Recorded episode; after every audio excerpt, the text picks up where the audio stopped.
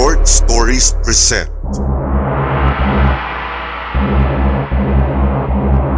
Sari-saring lagim na isinulat ni Kuya Jim Lee.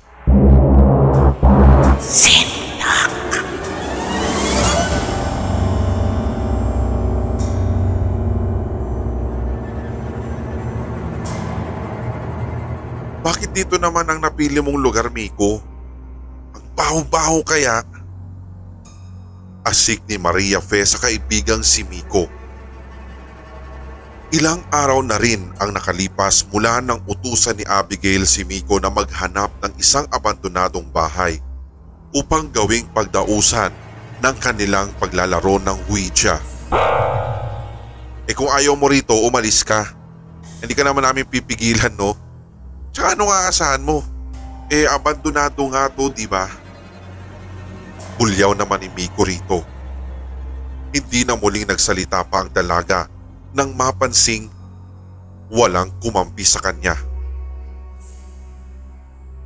Guys, documented lahat ng ginagawa nyo ha. O, say hi. Nakangiti namang sabi ni Chandler habang hawak-hawak ang kamera at dinodocument ang ginagawa nilang magkakaibigan. Aks, exciting ito. Alam nyo ba, base dun sa napanood kong documentary, alam mo mas active daw yung mga spirit sa mga haunted tsaka abandoned places. Nakangiting turan ni Abigail. Latag na ang dilim ngunit nakatunghay ang kalahating piraso ng buwan na nagbibigay ng tanglaw. Malago ang mga nagtataasang damo sa paligid kung nasaan sila naroroon. Yun nga lang, nakasusulasok ang amoy ng mga sunog at nabubulok na kahoy ng naturang lugar. Naitakip pa nga ng magkakaibigan ng kanilang kamay sa kanilang mga ilong. Luma na talaga ang bahay, kaya't dagdag pa iyon sa naghahatid ng kakaibang kilabot. At dito'y natuloy nga ang kanilang plano na paglalaro ng Ouija board sa isang abandonadong bahay na sinasabing nasunog daw noong 1983. Ayon sa mga napagtanungan nila, isang misteryosang babae raw ang may-ari ng bahay na yun. Hindi naman sila naniniwala kaya nagkibit balikat lang ang mga ito sa impormasyong nakalap. Dahil mga teenager at likas na adventurous ay walang pag-aalinlangan pa rin nilang itinuloy ang kanilang plano. Nang makapasok sila sa loob ng bahay na iyon ay ginapangan ng matinding kilabot si Erika. Nayakap pa nga nito ang sarili at himas-himas ang brasong tinatayuan ng mga balahibo. Anyaya sa kanya ni Maria Fe. Huy, Erika! Umupo ka na, sisimulan natin to. Sinindihan ni Abigail ang dalawang malalaking kandila upang may magsilbing liwanag sa paligid ng Ouija board. Si Chandler naman ay itinayo ang kanyang tripod at saka isinet up ang kamera na nakatutok sa kanila habang naglalaro. Si Abigail ang nag-lead ng laro. Dahil alam niya at napanood niya sa isang TV documentary kung paano ito laruin. Bago pa man nila iyon tuluyang simulan ay umusal muna sila ng panalangin. Pag-uumpisa na ni Abigail. May espiritu ba rito? Agad namang gumalaw ang hawak nilang planchet at tumutok ito sa salitang yes. Nalaman din nila na babae ito at ang pangalan raw ay Leonora Marquez, edad 25. Ang sumunod na tanong na lumabas mula sa bibig ni Miko ang siyang nagpasindak sa kanilang lahat. Hindi rin nila alam kung ano ang pumasok sa isip ng binata kung bakit ito ang kanyang itinanong. Pwede ba naming malaman kung kailan kami mamamatay? Pinalo ni Maria Fe ang braso ni Miko at namatay ang sindi ng isang kandila. Sabi niya, Miko ano ba? Hindi nakakatawa ha? Guys, pagputol naman ni Chandler. Isang puwersa ang nagpagalaw sa mga kamay ng magkakaibigan habang hawak-hawak pa ang planchet at ibinigay ng espiritu ang kanyang kasagutan. Tumutok ito sa mga letrang N, G, A, Y, O, N. Ngayon, tumayo si Chandler at bumitaw sa pagkakahawak niya sa planchet. Itigil na natin ito. Sabi pa niya. Guys, hindi pa tapos ang laro. Nakabukas pa ang pinto ng mga espiritu. Pagbababala naman ni Abigail sa mga ito. Isang itim na puwersa ang humila sa katawan ni Chandler at dinala ito sa madilim na parte ng abandonadong bahay. Lumabas na tayo! Lumabas na tayo! Paulit-ulit na sigaw ni Miko.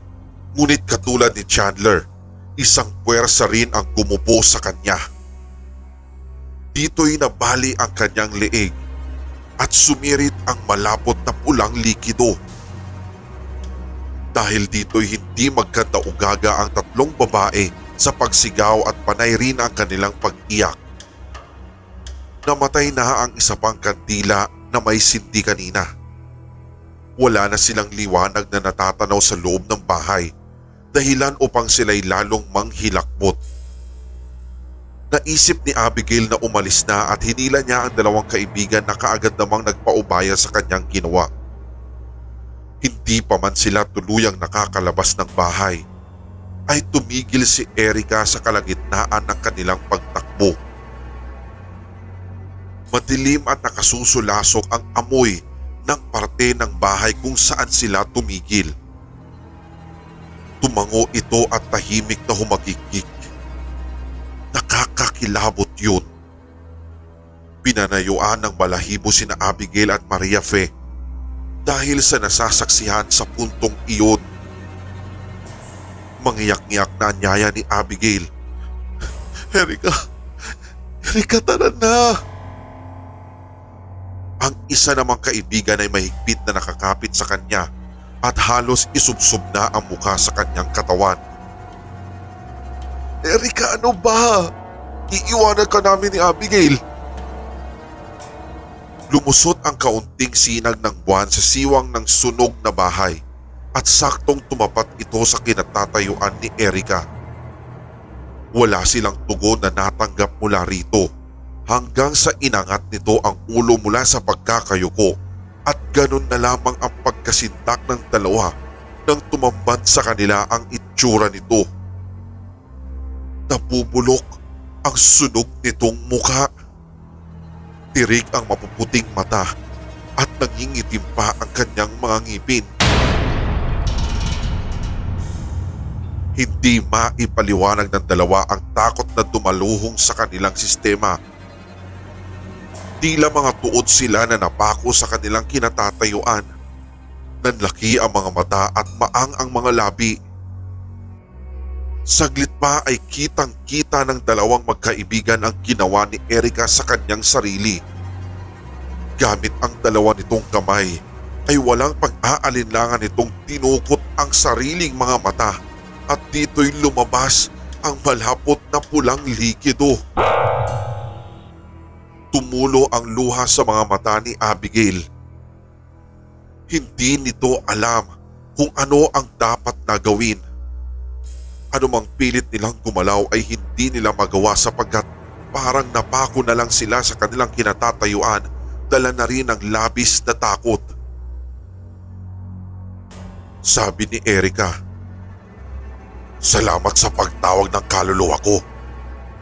Nakalabas ako muli. Pagkatapos ay ngumisi ito. Lumitaw ang may itim at bulok nitong ngipin Tila doble-doble pa ang mga boses na nagmumula rito. Bulong ni Abigail sa kanyang kaibigan. Sa, sa pakiwari ko'y sinapian siya ng tinawag nating espiritu kanina. Abigail, anong gagawin natin? Agad namang sagot ni Maria Fe. Mahigpit pa rin itong nakakapit sa kaibigan dala ng matinding takot na nadarama. Hindi, hindi ko alam. Mataman lang na nakatitig ang dalawa kay Erika.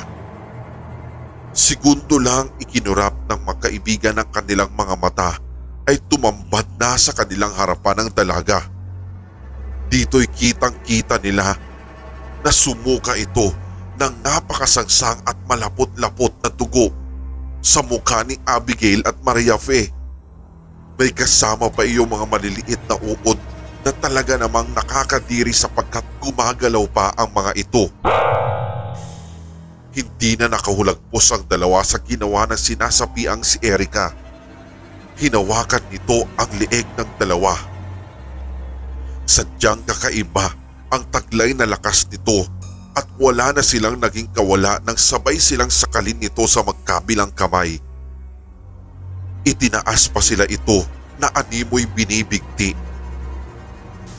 Nang maubusan sila ng hangin at panawan na ng kulirat, ay sabay-sabay na tumumba sa lapag ang mga wala ng buhay na katawan. Ang mga katawan ni Maria Fe Abigail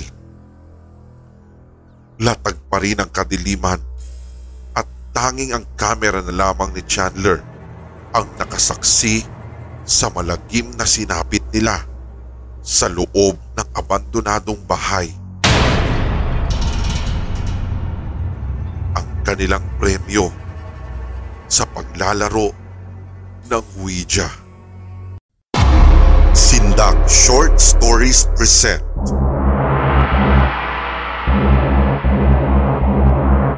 Eroplanong Papel.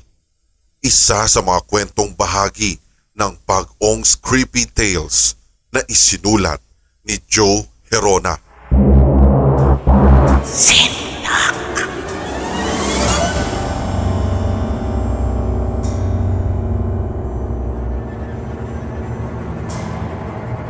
Hindi ko alam kung ilang linggo na ba akong hindi lumalabas ng aking apartment Buhat kasi nang maghiwalay kami ni Bernadette ay nawalan na ako ng ganang mabuhay.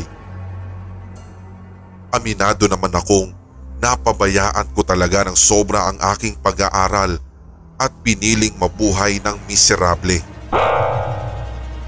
Umiiyak akong tinitignan ng larawan ng dati kong kasintahan. Wala pa rin ipinagkaiba.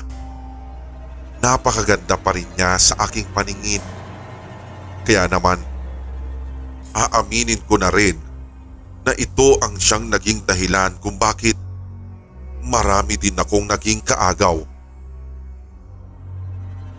Hindi ko pa rin matanggap na ipinagpalit niya ako sa gwapo naming propesor. Sabi niya ay nagising na lang siya ng isang araw na hindi na niya ako mahal. Nabaling na raw ang pagtingin niya sa iba. Pero punyeta siya. Ayaw pa niyang aminin na talagang malanti siya. Biglang sumulpot ang kapitbahay kong si Pongpong. Siyam na taong gulang. Sanay na talaga siyang hindi kumakatok sa pinto at basta-basta na lang pumapasok. Okay lang naman sa akin iyon dahil kahit papaano Talagang nalilibang ako kapag nandito siya. Lalo kapag nakikwento na siya o nakikipaglaro. Ang pamilya niya ang pinakamatagal nang nangungupahan sa compound na ito. At noong bagong lipat pa lang ako ay nakasundo ko na siya. Kuya Aris, naniniwala ka ba sa multo? Tanong niya matapos niyang magpagawa ng eroplanong papel. Napaisip ako ng saglit. Hindi ko rin kasi alam ang isasagot ko sa kanya. Ah, uh, hindi. Sagot ko. Bakit naman hindi? Segunda niyang tanong. Kasi ginawa lang naman talaga ang konsepto ng mga multo para gawing panakot sa mga makukulit na batang kagaya mo. Sabay kiliti ko sa kanyang tagiliran. Tawa siya ng tawa habang hindi mapakali ang katawan na parang isang kitikiti. Bigla siyang tumakbo at tumingin sa kanyang kaliwa kung nasaan ang aking banyo. Bigla siyang naging seryoso. Kuya, may nakikita akong lalaki nakabitin sa banyo mo. Kaagad niyang iniwas ang tingin sa banyo. Ha? Seryoso ka ba? Huwag mong sabihin yan. Pero, anong itsura? Ewan ko ba kung bakit sa gitna ng pagkasintak kong yun ay napagana ko pa ang aking kuryosidad. Ngayon lang kasi siya nagkwento ng ganon buhat nang makilala ko siya. Hindi ka agad ako tumingin sa banyo dahil aaminin kong nabalot ako ng hilakbot dahil sa sinabi niya. Tugtong pa niya. Opo kuya. Ayoko na nga po tingnan kasi parang parang nakadilat yung mga mata niya tapos nakatingin dito. Pilit kong pinapapasok sa isip ko na guni-guni lang niya yun. Mag-isa lang ako sa bahay kung kaya't ayaw ko naman ding maging dahilan ng panghihilakbot ko ang nakitang iyon ng bata. Ayaw ko rin naman natakutin ang sarili ko dahil lang sa bagay na yon kung kaya't naglakas loob na rin akong lumingon sa aking banyo para masigurado na namamalikmata lang ang bata. Paglingon ko ay mistulang binuhusan ng buo kong katawan ng yelo dahil ang lalaking nakabitin sa banyo ay ako.